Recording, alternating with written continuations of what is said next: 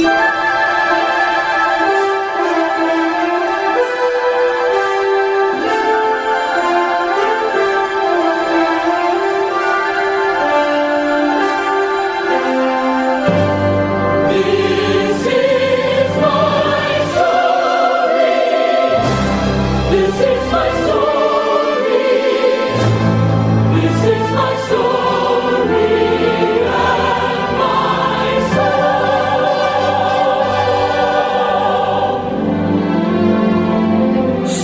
Sejahtera pendengar Big On Air. Selamat bertemu kembali dalam siaran pengajaran iman Kristen Big On Air. Selama beberapa menit ke depan, kami akan menemani Anda dengan pemberitaan tentang keunikan dan keindahan iman Kristen. Dalam seri para tokoh Alkitab kali ini, narasumber kita, Bapak Sunduru Tanuwijaya, akan memperkenalkan, memaparkan pengalaman dan pergumulan termasuk dinamika iman para tokoh yang dicatat dalam kitab suci. Pengajaran iman Kristen on Air membangkitkan pengharapan hidup dalam ajaran firman Allah. Dari ruang siar, kami yang bertugas mengucapkan selamat mendengarkan. Semoga menjadi berkat.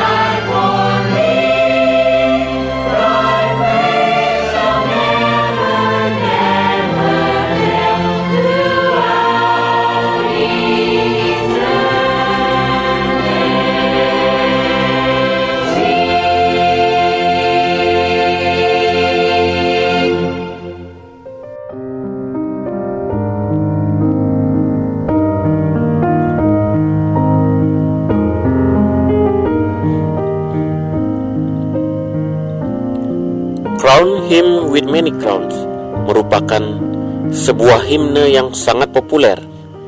Hal ini dapat kita ketahui jika kita melihat sejarah dari himne ini diciptakan. Crown Him with Many Crowns atau yang kita kenal di dalam bahasa Indonesia dengan judul Rajakanlah Yesus atau Nobatkanlah Raja. Ditulis bukan oleh satu orang komposer, tetapi merupakan penggabungan dari dua orang komposer dari generasi yang berbeda, yaitu Matthew Bridge dan Godfrey Tring. Syair dari himne ini penuh pujian. Syair yang mengagungkan Allah, Allah yang menderita, dan Allah yang menang. Bridges dan Tring berasal dari latar belakang yang sama dan memberikan banyak kontribusi bagi kerajaan Inggris pada abad ke-19. Matthew Bridges dilahirkan di Malden, Essex, Inggris pada tanggal 14 Juli 1800. Dia memulai karir sastranya dengan menerbitkan puisi Jerusalem Regains. Bridges banyak dipengaruhi oleh John Henry Newman dan gerakan Oxford yang menyebabkan dia meninggalkan gereja Anglikan untuk menjadi seorang Katolik Roma. Bridges menghabiskan bagian akhir dari hidupnya di Kanada. Dia meninggal pada tanggal 6 Oktober 1894. Sedangkan Godfrey Trings lahir di Alford, Somerset, Inggris pada tanggal 25 Maret 1823. Tring telah menulis beberapa himne. Sekitar 25 himne ditemukan di dalam buku nyanyian gereja yang berbeda di Inggris dan Amerika. Himnenya bersifat objektif dan memiliki karakter yang kuat. Dalam beberapa himnenya juga sangat lembut, bervariasi, dan ritmenya hampir selalu sempurna. Fitur yang menonjol adalah seluruh visi yang jelas, iman yang teguh, suatu realitas yang positif, dan pengharapan yang besar. Tring meninggal pada 13 September 1903. Lagu Crown Him with Many Crowns ini diawali oleh Matthew Bridges pada tahun 1851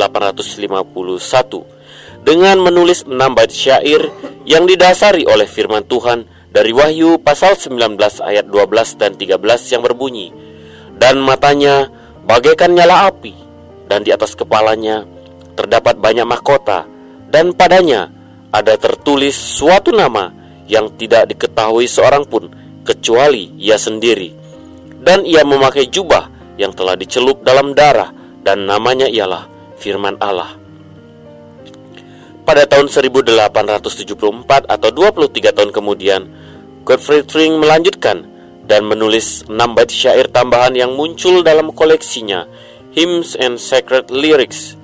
Himne yang ada sekarang ini terdiri dari bait pertama, kedua, dan keempat dari karya Bridges, dan bait ketiga dari karya Trings. Masing-masing baitnya memahkotai Kristus dengan beberapa aspek spesifik atas pribadi atau pelayanannya. Bait pertama atas kerajaannya yang kekal. Bait kedua atas kasihnya yang dinyatakan dalam penderitaan penebusannya. Bait ketiga atas kemenangan kebangkitan dan kenaikannya. Dan bait keempat atas ketritunggalannya yang selamanya patut dipuji dan patut disembah. Yang pasti, baik Bridges maupun Tring pasti sudah akrab dengan Wahyu 19 ayat 12 dan 13 ini. Begitu pula dengan adegan menakjubkan yang terdapat di dalam ayat tersebut.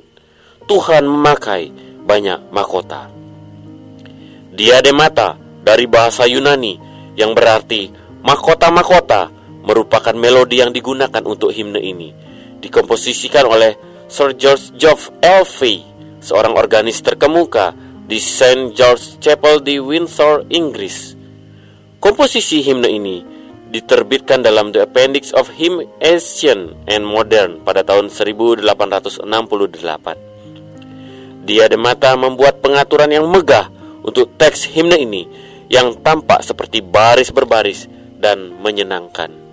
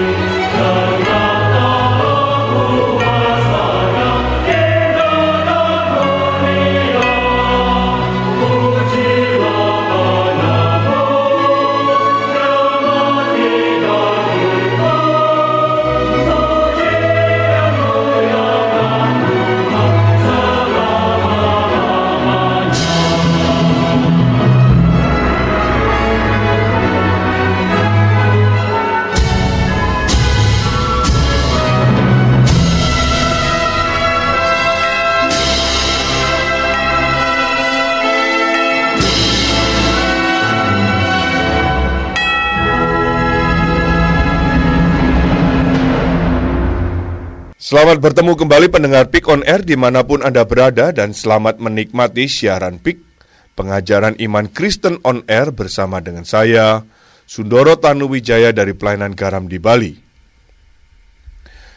Program Pick on Air ini akan memberikan satu khotbah seri tentang para tokoh-tokoh di Alkitab dengan pendekatan yang memahami bagaimana pengalaman, pergumulan, dan dinamika iman mereka bersama dengan Tuhan – Kiranya nama Tuhan kita Yesus Kristus dipermuliakan. Saya mengajak kita membuka Alkitab kita bersama-sama di dalam 1 Samuel pasalnya yang ke-9, 1 Samuel pasal yang ke-9, kita akan melihat ayat pertama hingga ayat yang ke-10. 1 Samuel pasal yang ke-9 ayat yang pertama hingga ayat yang ke-10 demikian bunyinya.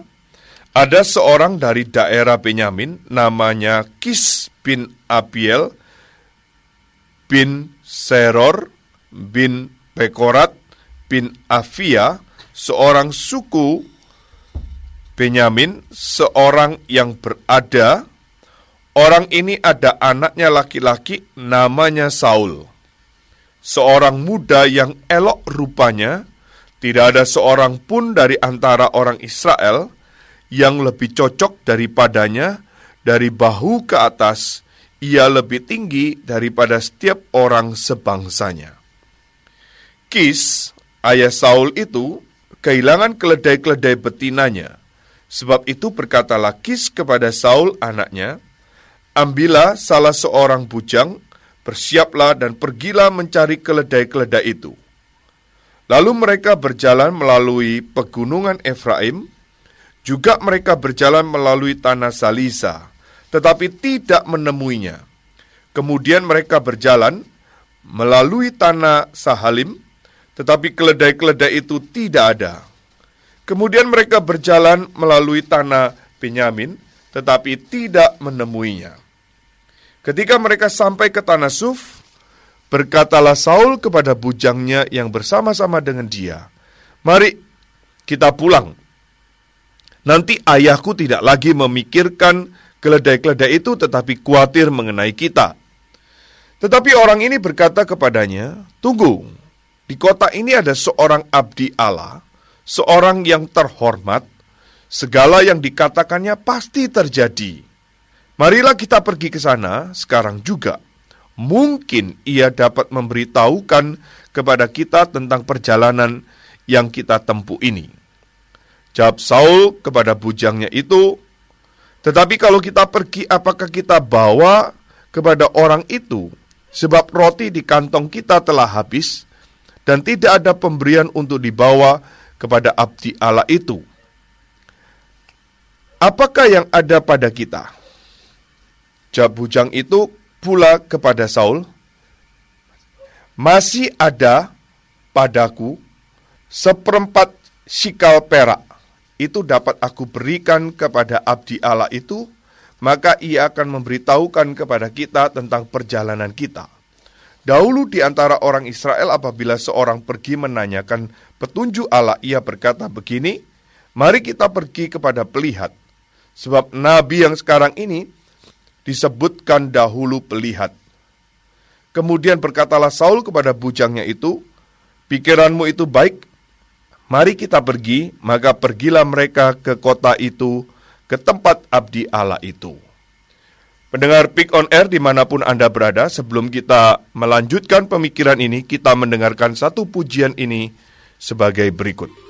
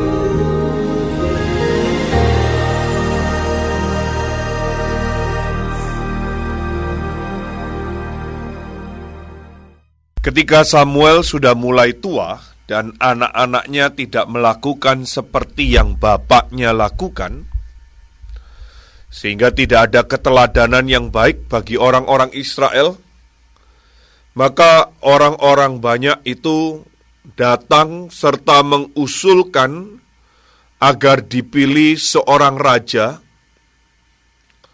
yang orang Israel inginkan bak layaknya bangsa-bangsa lain. Konteks ini muncul ada di dalam pasal 8. Maka perikop yang tadi kita baca pasal 9 dimunculkanlah sosok Saul. Saul adalah orang yang tidak masuk dalam perhitungan namun Sejarah telah mencatat bahwa dialah raja orang Israel yang pertama kalinya. Saul adalah raja pilihan Tuhan, namun atas kehendak orang Israel akan seorang raja yang akan memimpin bangsa Israel dan ini adalah satu penolakan akan pimpinan Tuhan sendiri. Penolakan umatnya kepada Tuhan itu sendiri. Dan akhirnya kita menemukan Saul tidak mampu memenuhi kehendak Tuhan. Pendengar Big On Air di mana pun Anda berada, ada banyak hal yang dapat kita pelajari dari pergumulan dinamika eh, dan dan dan termasuk kegagalan-kegagalan yang dialami oleh Raja Saul. Untuk kita hari ini dapat selain kita pelajari juga sebuah peringatan agar kita tidak melakukan kesalahan yang sama.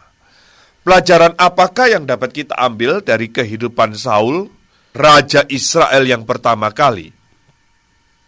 Poin yang pertama yang bisa kita ambil adalah Saul orang kecil yang sederhana menerima anugerah besar dari Allah. Saul memang orang muda yang elok dari penampilannya, itu yang Alkitab katakan. Perawaannya lebih tinggi dari siapa pun di bangsa Israel zaman itu. Katakan dia lebih tinggi satu kepala. Jadi dia sudah ganteng, tinggi. Saul adalah anak Kis, bapaknya bernama Kis, dari suku Benyamin. Benyamin adalah suku yang paling kecil di dalam di antara 12 suku Israel. Kalau saudara tadi baca di dalam ayat 5 hingga ke 9 di dalam perikop yang tadi kita baca pasal 9, Saul bahkan tidak mengenal siapa itu Samuel. Bujangnya lah malah lebih mengenal pembantunya lebih tahu bagaimana ketika harus menghadap kepada seorang nabi pada masa itu. Jadi Saul ini begitu polos, ganteng-ganteng, gagah sih gagah, tetapi dia polos dan tidak, ya bahasa sekarang itu mungkin dikatakan kuper begitu ya.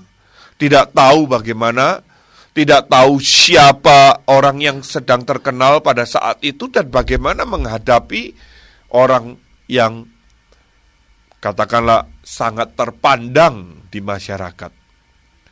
Jadi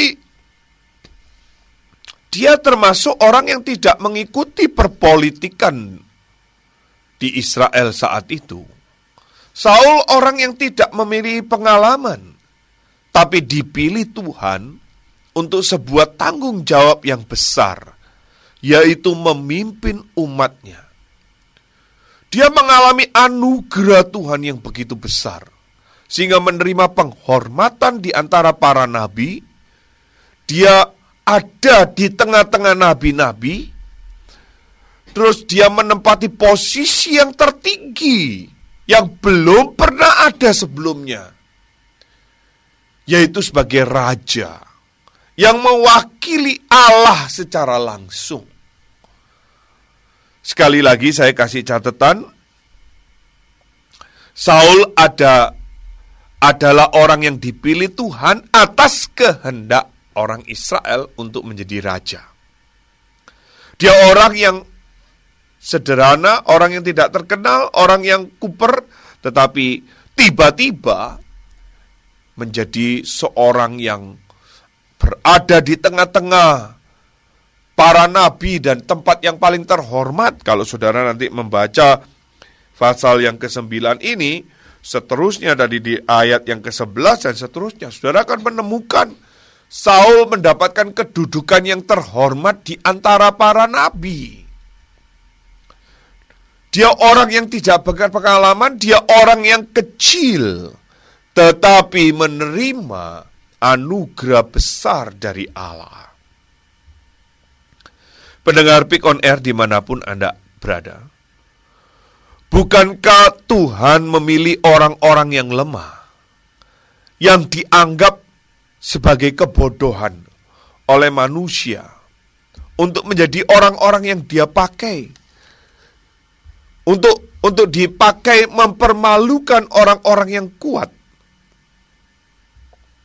Kita belajar di sini ketika anugerah Tuhan berlaku dalam kehidupan seseorang, dalam kehidupan kita.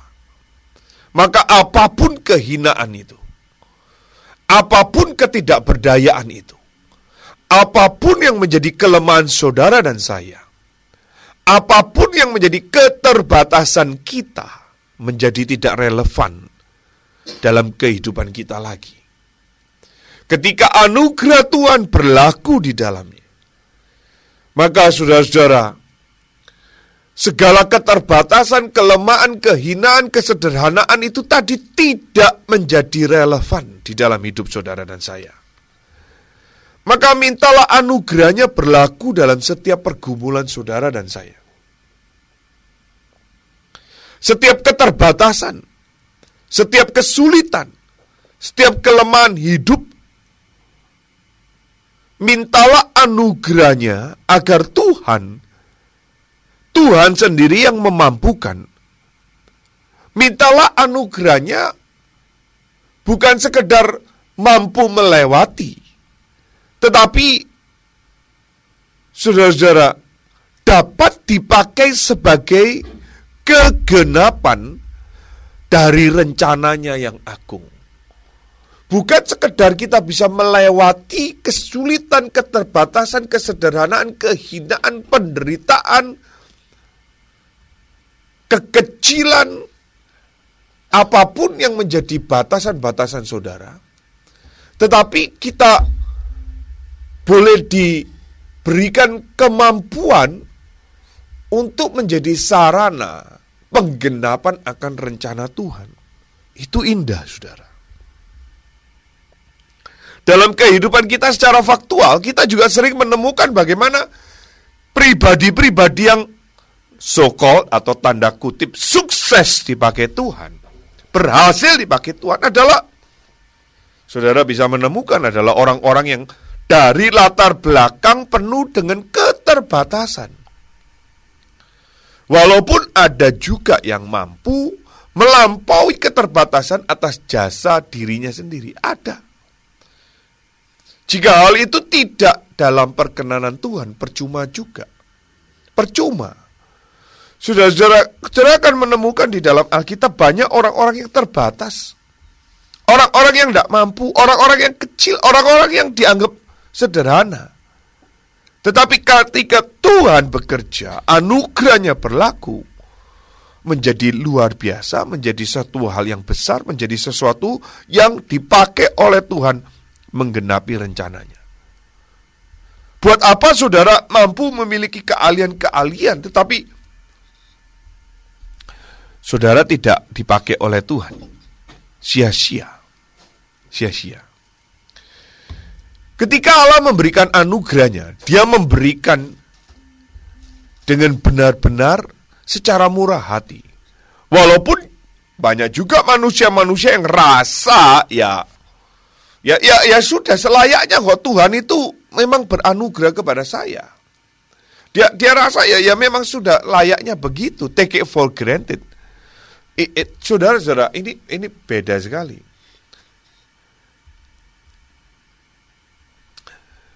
Kalau saudara perhatikan bagi manusia, ya, compare dengan manusia. Manusia memberi biasanya dengan pertimbangan-pertimbangan atau motivasi timbal balik, transaksional. Apa yang saya bisa dapatkan kembali? Apa yang saya bisa dapatkan terima kembali? Ketika saya berbuat baik, saya dapat apa? Maka ini spirit yang biasanya dialami atau dilakukan oleh manusia. Beda dengan Allah. Berbeda dengan Tuhan. Tuhan memberikan anugerahnya kepada seluruh umat manusia. Dia memberikannya benar-benar secara murah hati kepada semua orang. Tanpa memperhitungkan apa yang dia bisa dapatkan kembali. Alkitab mengajarkan bahwa tidak ada yang baik, tidak ada yang mencari Allah. Semua manusia sudah berbuat dosa. Saudara dan saya harus ingat, dosa jangan dipahami hanya sekedar dalam konsep aksi. Sundoro saya tidak pernah membunuh. Sundoro saya tidak pernah mem mem mem memperkosa, saya tidak pernah melakukan kejahatan secara aksi. Jangan dipahami dosa hanya dalam konsep itu saja. Tapi saudara dan saya harus juga memahami dalam konsep pikiran, dalam konsep hati kita. Maka saudara-saudara, tanpa campur tangan, tanpa anugerah Allah, tanpa intervensi ilahi dari Tuhan, manusia yang berdosa akan sulit untuk berbuat baik naturnya tidak memungkinkan manusia berbuat baik. Natur keberdosaan manusia tidak mungkin mampu membuat dia berbuat baik. Faktanya kita hanya ingin dilihat baik. Jadi kelihatannya saja baik. Kita berbuat baik supaya orang lain lihat, oh orang ini baik dengan demikian kita hanya ingin dapatkan labelnya itu berbuat baik. Tetapi sejatinya tidak bisa. Sejatinya tidak mungkin. Maka saudara-saudara dan saya tanpa anugerah Tuhan sia-sia, sia-sia. Satu nilai yang kalau pendengar Pick on Air di mana pun pernah lihat film yang namanya Lord of the Rings. Dalam film itu dimunculkan ada sebuah cincin, cincin yang kalau dikenakan atau yang dipakai oleh seseorang, maka orang itu akan menjadi apa itu? Invisible, tidak kelihatan. Wah. Coba bayangkan saudara-saudara. Waktu saya menonton film The Lord uh, Lord of the Ring itu, saya membayangkan dan cincin itu direbut, diperebutkan oleh semua pihak. Cincin itu. Ya. Coba bayangkan, jika itu terjadi pada kita ya.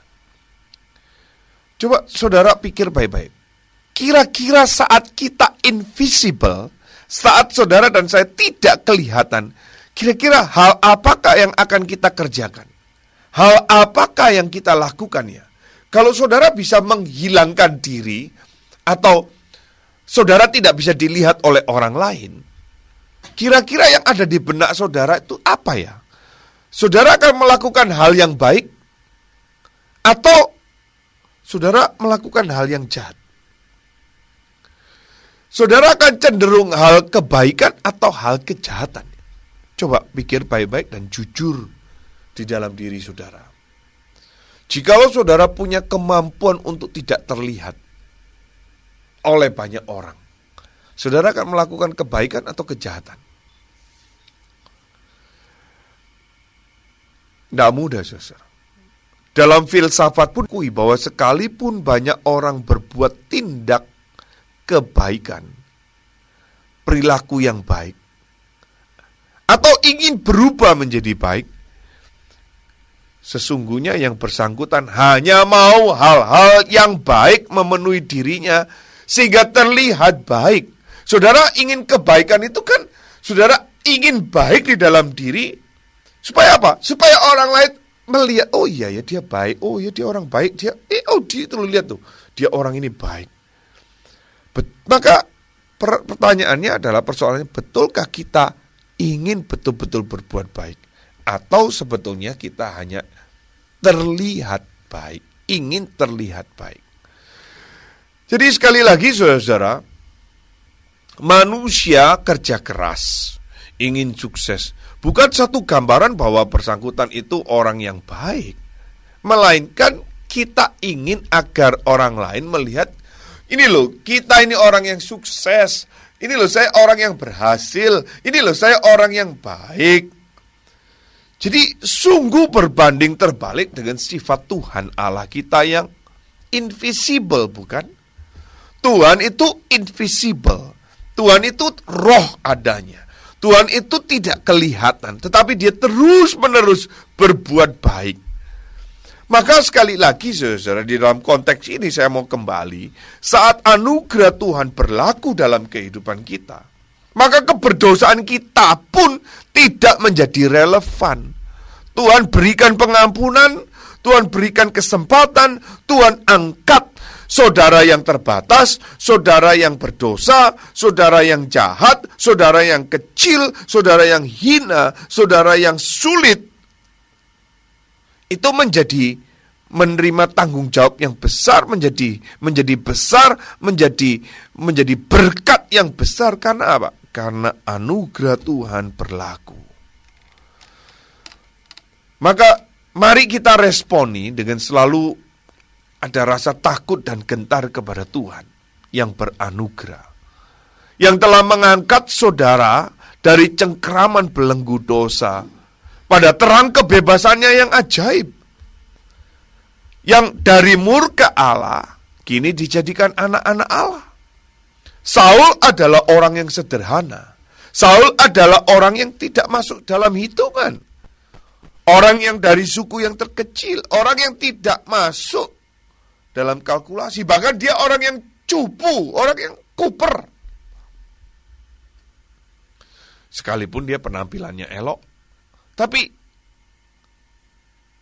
tadi di dalam pasal 10 ayat 10 dikat, dipertanyakan, apakah Saul termasuk golongan nabi?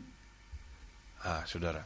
Saul tidak sekedar diberikan kursi kehormatan di antara para nabi yang disambut oleh Samuel, tapi dia di, dia, dia, dia juga dia, dia juga diurapi menjadi pemimpin umat Allah.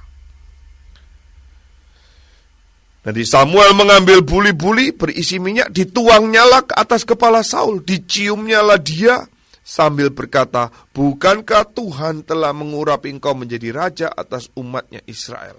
Engkau akan memegang tumpuk, tampuk pemerintahan atas umat Tuhan dan kau akan menyelamatkannya dari tangan musuh-musuh di sekitarnya. Saudara-saudara lihat itu. Orang yang sederhana. Satu anugerah besar berlaku di dalam hidupnya. Menjadi orang yang begitu luar biasa. Pendengar Pick on Air di mana pun Anda berada. Sosok Kristus Yesus justru dia yang besar sengaja menjadi kecil. Dia yang bertahta di surga mulia sengaja hadir di surga, uh, di dunia yang terbatas, dunia yang penuh dengan onak duri, dunia yang penuh dengan kesulitan. Dia yang yang yang yang yang besar menjadi kecil agar engkau dan aku yang hina ini menjadi mulia karena karya anugerah pengampunannya.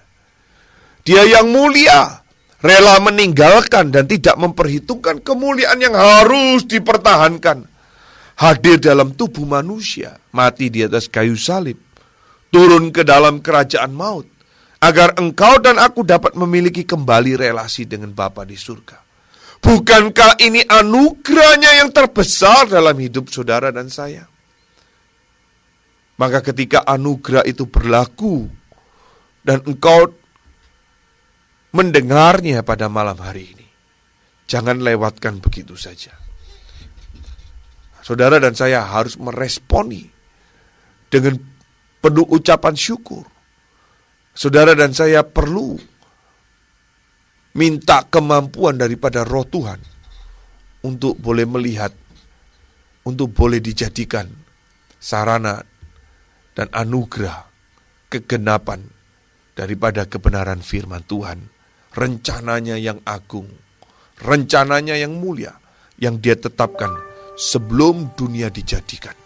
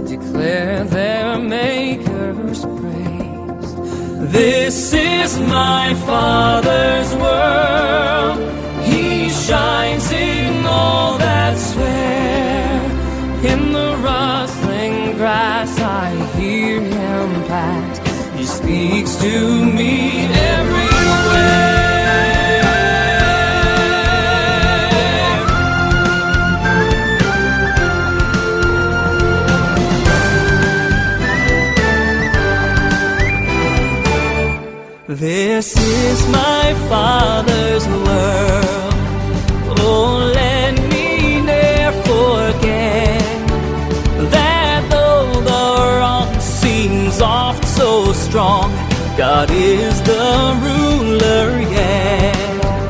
This is my Father's world. The battle is not done. Jesus who died shall be satisfied, and earth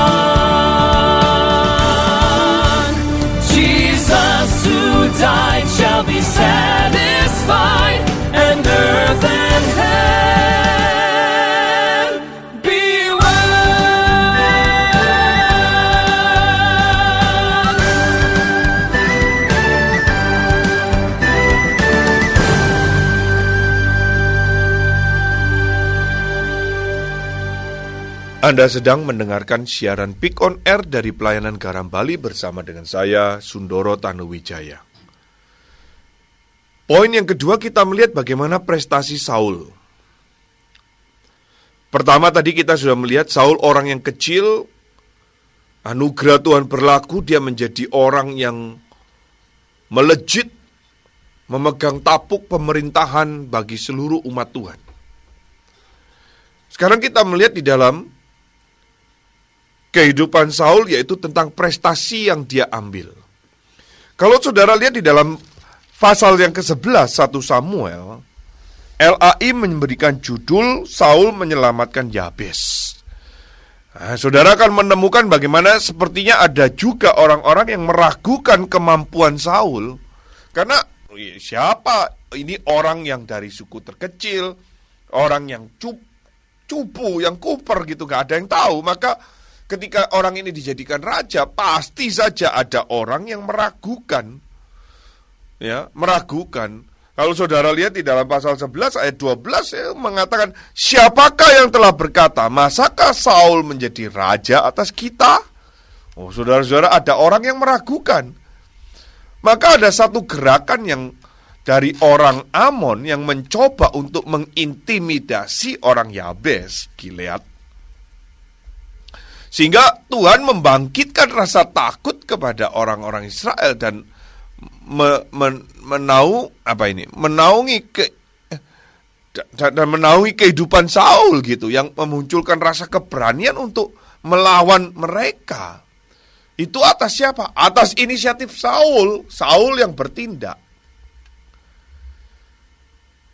Maka kita menemukan satu saudara prestasi yang pertama kalau saudara baca di dalam pasal 11 ayat yang ke-6 Ketika Saul mendengar kabar itu, maka berkuasalah roh Allah atas dia dan menyala-nyalalah amarahnya dengan sangat. Kita melihat saudara dia peduli dengan umat Tuhan yang sedang mengalami penindasan. Ketika orang-orang eh, Amon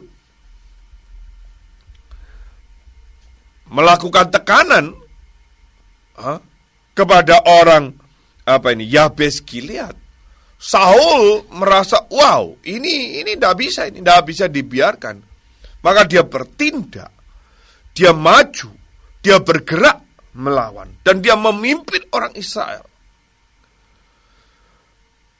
Dan saudara-saudara, hal yang kedua yang kita temukan di dalam prestasinya Saul, dia menggunakan otoritas dan hikmat Tuhan demi kepentingan seluruh umat Tuhan untuk bersatu melawan musuh. Bukan untuk kepentingan dirinya sendiri. Ya. Dia katakan siapa yang tidak maju mengikuti Saul dan mengikuti Samuel, lembu-lembunya akan diperlakukan juga demikian. Karena apa? Dia mengambil sepasang lembu, dipotong-potongnya dan potongan itu dikirim ke seluruh apa suku Israel maka dia menggunakan otoritas dan hikmat Tuhan untuk itu. Sehingga uh, ayat 7 itu muncul ada kalimat katakan lalu Tuhan mendatangkan ketakutan kepada bangsa itu sehingga majulah mereka serentak. Ada Saul saudara. Yang ketiga prestasi yang dilakukan oleh Saul adalah dia tidak melakukan pembalasan kepada kelompok yang tidak menyetujui dia sebagai raja ada kelompok yang meragukan pada waktu dia sudah menang, oh, pada waktu dia sudah eh, apa ini roh Tuhan berkuasa atasnya, dia tidak mengatakan tuh, eh lu lu ya, lu tuh yang meragukan saya, kamu tuh yang tidak menyetujui saya. Eh? Tapi Saul eh, lalu dia melakukan balas dendam? Tidak, tidak. Ayat 13 katakan pada hari ini seorang pun tidak boleh dibunuh. Sebab pada hari ini Tuhan telah mewujudkan keselamatan kepada Israel. Kenapa? Karena bangsa itu berkata kepada Samuel, siapakah yang telah berkata-kata masakan Saul menjadi raja atas kita? Serahkanlah orang-orang itu supaya kami membunuhnya. Orang-orang yang meragukan itu mau dibunuh, saudara. Tetapi Saul mengatakan, eh, tidak boleh, tidak boleh. Tidak boleh. Hari ini seorang pun tidak boleh dibunuh. Sebab hari ini Tuhan telah mewujudkan keselamatan kepada Israel. Waduh saudara-saudara, ini orang yang luar biasa. Tidak mudah. Tidak mudah. Saudara-saudara, ketika berkenan memakai seseorang, ya, terlepas bagaimana kelemahan orang-orang tersebut. Ketika Tuhan berkenan memakai orang itu, maka sekali lagi, sekali lagi, soal apa pun tidak akan menjadi kendala. Ya. Hal itu tidak lagi menjadi persoalan. Hal itu tidak lagi menjadi hambatan. Karena Tuhan yang memampukan kita bertindak. Mari kita memohon, mari kita meminta pengurapan Tuhan turun atas kita. Sehingga seluruh keterbatasan kita menjadi tidak relevan bagi kerajaan Allah. Dan itu menjadi alat bagi kemuliaan namanya. Masih ingat pasal 10 dikatakan Tuhan telah mengurapi engkau menjadi raja atas umatnya. Engkau akan menyelamatkannya dari tangan musuh-musuhnya di sekitarnya. Jadi saudara-saudara, pendengar Pick on Air di mana pun Anda berada.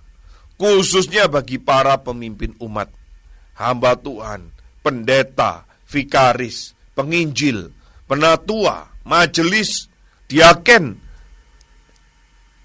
Mari fokus kita pada apa yang pergumulan umat Tuhan bisa menggenapi kehendak dan rencana Tuhan. Mari kita gunakan pengurapan Tuhan itu bukan untuk kepentingan diri kita sendiri. Nah, kalau saudara lihat latar belakang pasal-pasal yang sebelumnya di dalam satu Samuel ini, masih ada kaitannya dengan pengalaman Imam Eli dan anak-anaknya, yaitu Hofni dan Pinehas, yang berakhir dengan penghukuman Tuhan. Kenapa? Karena mereka hanya memikirkan perutnya sendiri. Mereka hanya memikirkan keuntungan sendiri. Ya. Imam Eli hanya menggemukkan dirinya sendiri. Anaknya melakukan kejahatan, dia tidak. Jadi yang mereka akhir akhirnya hadapi adalah penghukuman Tuhan. Mereka menghadapi penghukuman Tuhan. Maka saudara dan saya diingatkan melalui kehidupan Saul ini, tugas dan panggilan para pemimpin umat adalah membebaskan umat Tuhan dari cengkraman belenggu dosa. Bukan untuk mencari keuntungan. Ini adalah prestasi daripada Saul. Nah, saudara-saudara, ketika kondisi sedang terdesak oleh pasukan Filistin, Saul tidak sabar menunggu Samuel untuk minta pertolongan daripada Tuhan. Saul akhirnya memberanikan diri mengambil alih tugas Samuel untuk mempersembahkan korban bakaran kepada Tuhan. Ini pelanggaran atas aturan dan ketetapan dari Tuhan sendiri. Maka kita menemukan saudara kejatuhan Saul pertama, Saul gagal dalam ketaatan dan berusaha untuk membangun alasan dan pembelaan sendiri karena faktor keterdesakan padahal dia dia dia uh, dia dia sendiri yang tidak sabar dalam menanti waktunya Tuhan. Pendengar Pick on Air, ujian ketaatan kita justru ketika dalam kondisi yang sedang terdesak. Jika sikonnya memungkinkan kita untuk punya alasan kepada Tuhan, bahwa apa yang kita lakukan itu sudah sudah pilihan yang terakhir dan tepat.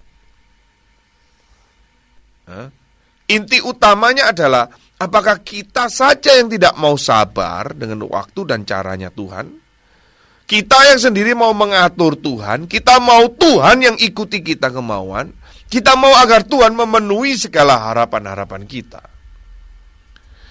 Saudara masih ingat pengalamannya Sarah yang tidak sabar sehingga memberikan budaknya kepada Abraham sebagai istrinya, yaitu Hagar, untuk melanjutkan keturunannya.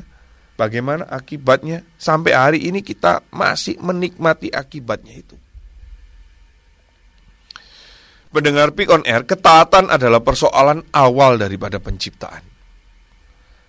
Adam dan Hawa jatuh ke dalam dosa karena ketaatan. Dan untuk itulah Yesus Kristus hadir untuk mengajarkan kepada kita teladan ketaatan yang yang bagaimana yang berkenan kepada Bapa. Maka tanpa Kristus Yesus kita tidak akan pernah mampu mengenali apa itu dan bagaimana yang namanya taat. Apakah itu pasif atau atau itu ketaatan yang aktif? Kita tidak bisa mengenali teladan itu. Kenapa? Karena tidak ada pribadi yang seperti itu kecuali Kristus. Kejatuhan Saul di dalam hal ketaatan mengingatkan keberhasilan Kristus di dalam ketaatannya. Sehingga di dalamnya kita dibenarkan di hadapan Bapa.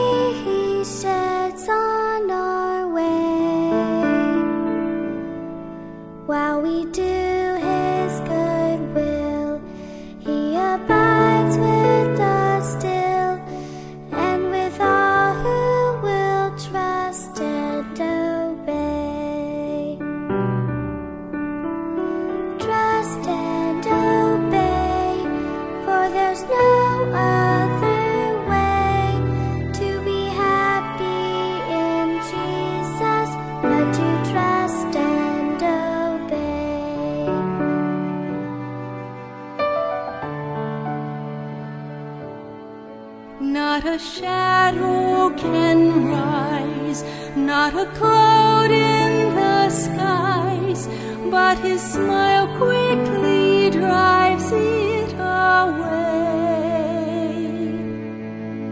Not a doubt or a fear, not a sigh nor a tear can abide while we trust and hope.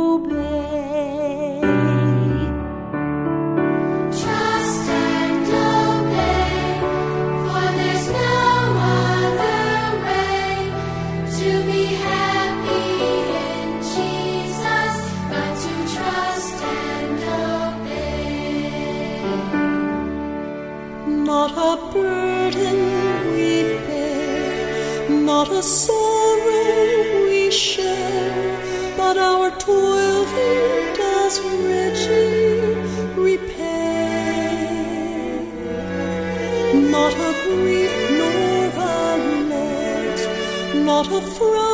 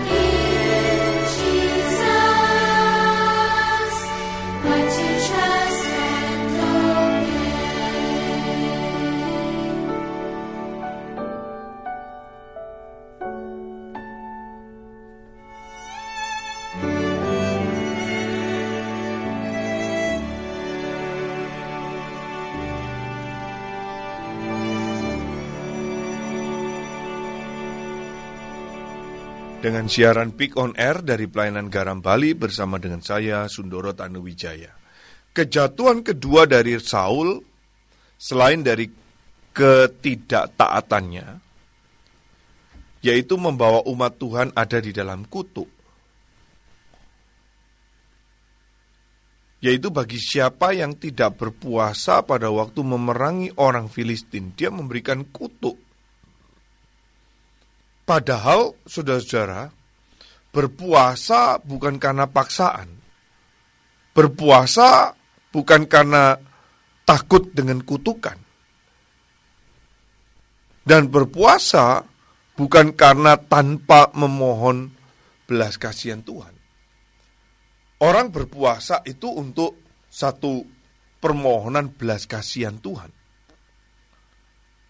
Maka ketika Yonatan, anaknya Saul, yang menganggap bertolak belakang dari kebijakan ayahnya itu, dan apa saudara-saudara, um, orang Israel memenangkan peperangan, lalu menjarak kambing, domba, lembu, dan anak lembu, menyembelinya begitu saja di atas tanah. Dan memakannya dengan darahnya itu menjadi satu keberdosaan. Karena apa? Karena orang Israel terlalu capek, terlalu lemah. Mereka ketakutan kena kutuknya daripada Saul.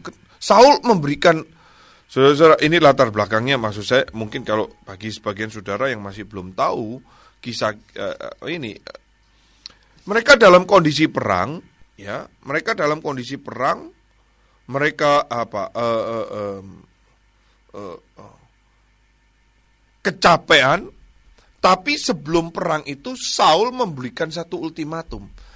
Siapa yang makan atau minum sebelum kemenangan daripada peperangan itu mereka akan dikutuk. Sehingga orang Israel tidak berani makan dan minum padahal mereka capek mereka lelah. Nah si Yonatan yang tidak mendengar kutukan ayahnya itu, dia dengan santainya dia makan madu dan minum dan akhirnya Yonatan mempunyai kekuatan untuk berperang sehingga mengalahkan musuh. Nah, ketika musuh itu kalah, mereka mendapat jarahan. Itu orang Israel saking lelahnya, saking laparnya, saking hausnya, mereka cara kambing, domba, lembu, anak lembu itu dipotong begitu saja langsung dan memakannya beserta dengan darahnya. Saudara bisa temukan itu di dalam pasal 14 ayat 32 hingga 33. Sehingga saudara mereka saking letihnya, saking capeknya, saking laparnya, mereka akhirnya melakukan dosa. Nah dalam hal ini Saul itu gegabah dalam mengeluarkan pernyataan sehingga hampir-hampir saja dia membunuh anaknya sendiri karena apa? Yonatan tidak mengetahui waktu dia mengucapkan kalimat itu dan Yonatan makan dan minum. Ya. Sehingga ini satu kecerobohan. Cerobohan yang pernah juga dialami oleh Yefta. Yefta mengeluarkan kalimat juga yang ceroboh. Nah, kalau saudara lihat, kecerobohan itu tidak berhenti di situ oleh Saul. Dia ayat 35 saya mengajak membaca saudara, Saul mendirikan mesbah bagi Tuhan. Inilah mesbah yang mula-mula sekali didirikannya bagi Tuhan. Karena orang Israel tadi sudah berdosa, makan itu e, sembelih dengan sembarangan dan makan daging dengan ada darahnya. Eh, dia bukannya marah, dia bukannya mengkutuki, tapi justru dia membuat mesbah Tuhan sendiri, saudara. Dia mendirikan mesbah Tuhan atas inisiatifnya sendiri. Bukan karena petunjuk, bukan karena arahan, bukan karena perintah dari Tuhan. Saul kali ini benar-benar mengambil posisinya Tuhan. Melihat orang Israel potong sembarangan, dia bilang, tidak apa-apa, ini sekarang tak buatin mesbah. Ya, dah, saya potong di mesbah ini. Saudara, ini satu hal yang mengerikan. Pendengar Big On Air di mana pun Anda berada, sering kali tindakan, perilaku, dan perkataan kita sebagai pemimpin itu dapat membawa umat Tuhan hidup dalam dosa. Sehingga mereka harus menghadapi hukuman Tuhan. Orang yang dekat dengan Tuhan, yang diurapi oleh Tuhan, tidak mungkin ditandai dengan ucapan yang mengkutuk orang lain. Tapi Saul melakukan itu Sumpah dan kutuk hanya menghasilkan kehancuran. Sedangkan kebenaranlah yang menyelamatkan kehidupan. Sumpah dan kutuk itu tidak akan memberikan jalan keluar. Justru akan menghancurkan saudara. Maka ini kegagalan atau kekeliruan daripada Saul. Kejatuhan Saul yang ketiga, poin yang terakhir dari Saul ada di pasal 15.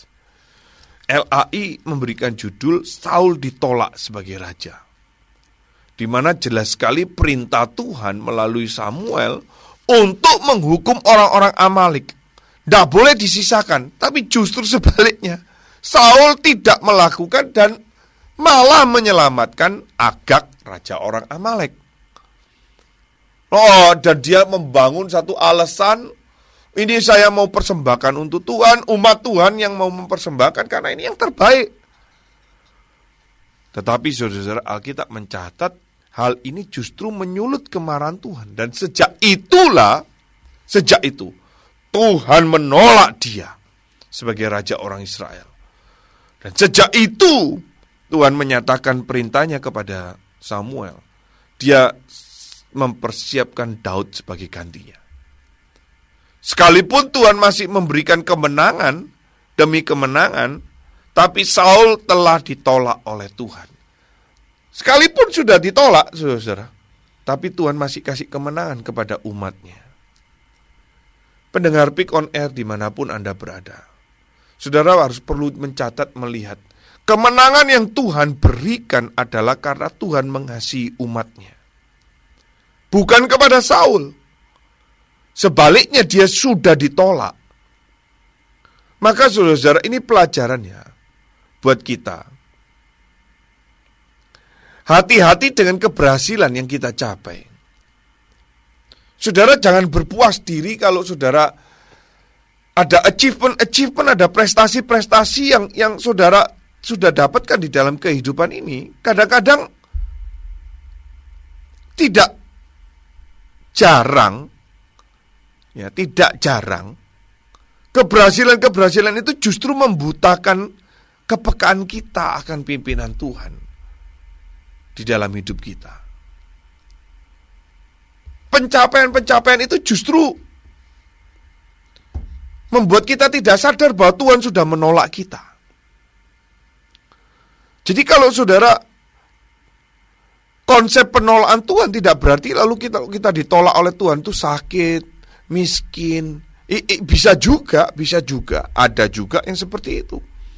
Tetapi kalau saudara rasa sudah, sudah berhasil memiliki segala sesuatu, apa saja yang saudara inginkan itu tercapai, belum tentu loh saudara itu itu perkenanan Tuhan. Itu mungkin kita juga sedang ditolak oleh Tuhan. Ketika Tuhan sudah menolak kita tanpa kehadirannya, maka Sekali lagi di dalam poin yang pertama tadi saya sudah jelaskan, tanpa anugerah Tuhan, achievement-achievement saudara akan menjadi useless, menjadi vain, menjadi sia-sia. Percuma saudara uh, ada di dalam keberhasilan, percuma saudara dalam kemenangan karena itu Tuhan tidak ada.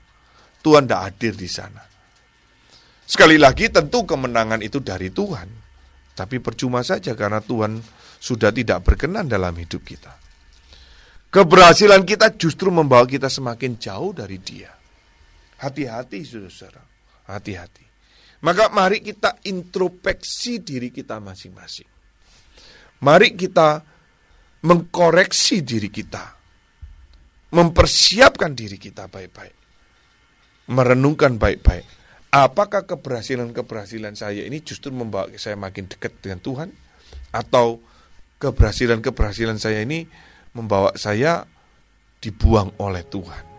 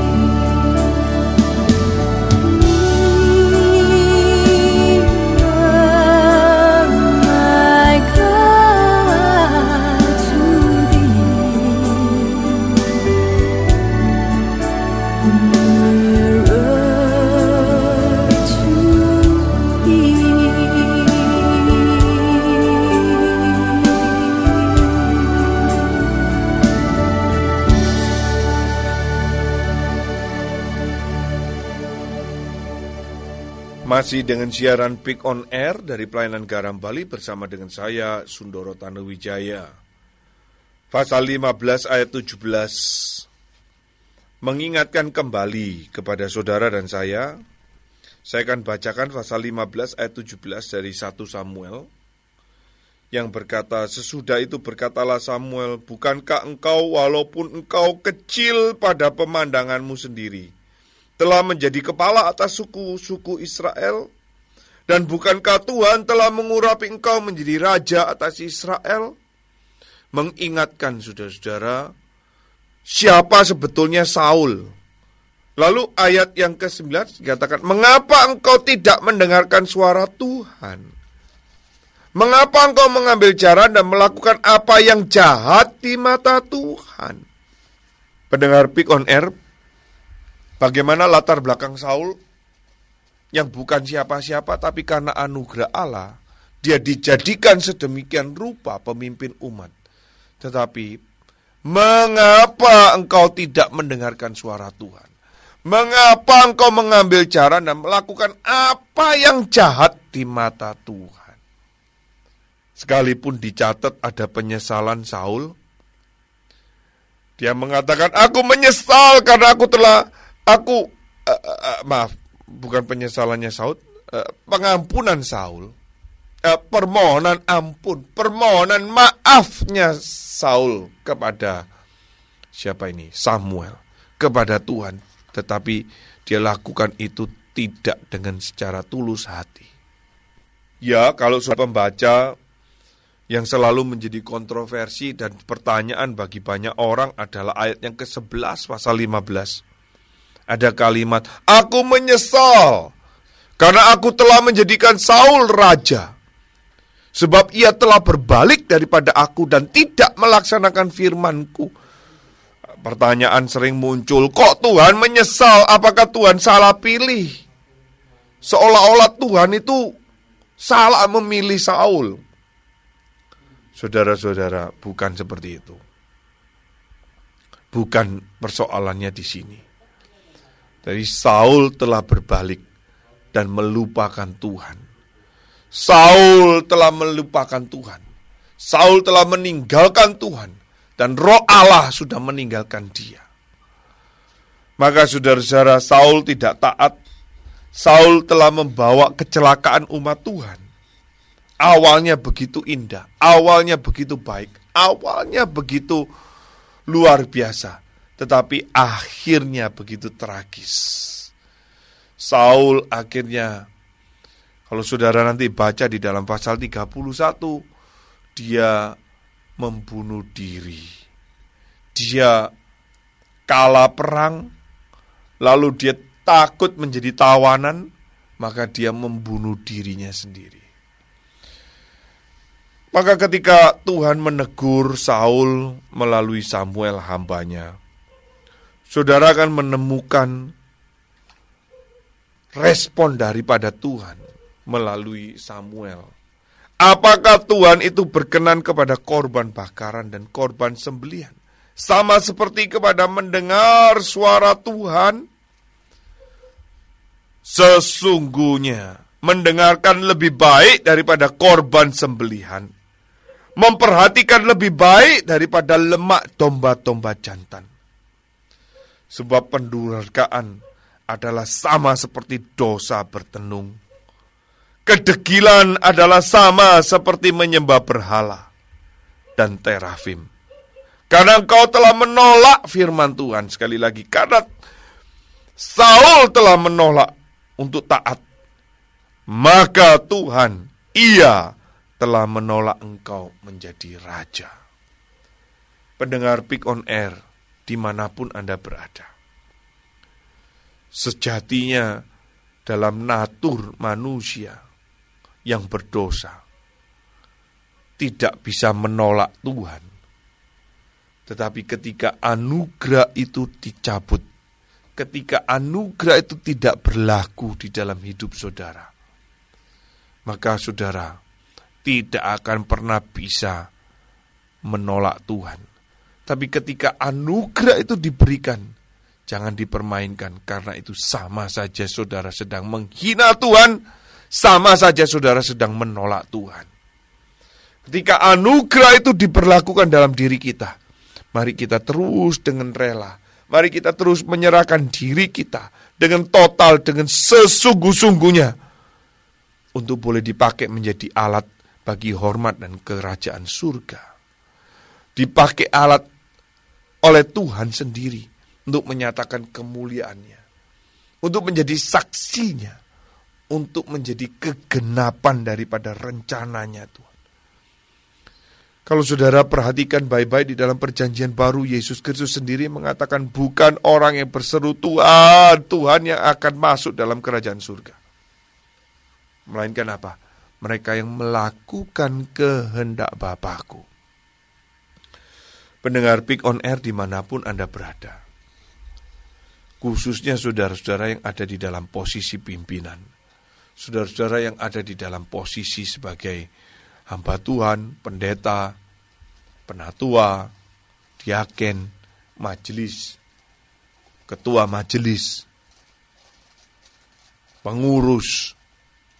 Mari kita belajar dari kehidupan Saul. Bagaimana bukan cuma sekedar memperhatikan umat Allah, tetapi kita juga taat dengan Tuhan kita menjadi uh, rela dipakai oleh Tuhan, menjadi alatnya, menjadi menjadi uh, sarananya untuk menyatakan cinta kasihnya. Kiranya Tuhan menolong kita, kiranya Tuhan memberkati kita, kiranya Tuhan beranugerah kepada kita. Mari kita berdoa. Bapa di surga kami sekali lagi bersyukur kalau boleh mendengarkan, merenungkan pengertian daripada firman-Mu. Melalui kehidupan Raja Saul ini kami boleh memahami bagaimana kami boleh dipakai Tuhan. Bagaimana kami boleh rela menyatakan rencana Tuhan. Kami yang bukan apa-apa, kami yang bukan siapa-siapa, tempat kami adalah harusnya kemurkaan Tuhan Tempat kami adalah api yang menyala-nyala itu. Tetapi Tuhan datang dengan pengampunan. Tuhan datang dengan jalan keluar. Tuhan datang dengan penebusan yang begitu besar atas kami umatmu, atas kami orang percaya. Maka pimpinlah kami ya Tuhan, sertai kami, berikan anugerahmu untuk mampu melewati seluruh keterbatasan-keterbatasan dalam diri kami sehingga kami boleh dipakai untuk menyatakan hormat dan kemuliaan Tuhan. Terima kasih Bapa di dalam surga. Inilah doa sembahyang kami, berkati umatmu di mana pun berada, dengan pergumulan, kesulitan, keterbatasan apa pun yang sedang dihadapi. Tuhan pakai. Berkati hamba-hamba Tuhan, berkati para pemimpin-pemimpin umatmu, para ulama, para pendeta, supaya mereka betul-betul menaruh diri sebagai pemimpin umat, memikirkan umatmu, menjalankan rencanamu bagi umatmu, membawa umatmu gentar dan gemetar, takut kepada Tuhan semata. Terima kasih Bapa dalam surga. Ini doa kami yang kami minta dan kami mohon di dalam Kristus Yesus Tuhan kami. Kami berdoa dan mengucap syukur. Amin.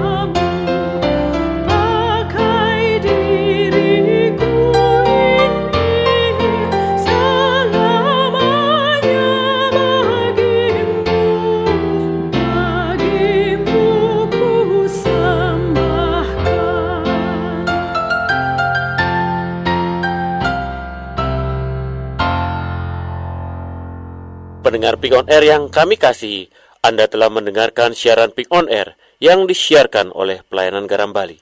Jika Anda ingin mengetahui tentang aktivitas Pelayanan Garam Bali atau Tuhan gerakkan Anda untuk berbagian dalam donasi dana agar dapat mendukung pelayanan siaran ini lebih luas, silakan menghubungi kami di nomor 085 238 400 900 085 238 400 900 untuk mendapatkan informasi lebih lanjut. Nantikan kehadiran kami di siaran kami berikutnya. Tuhan memberkati.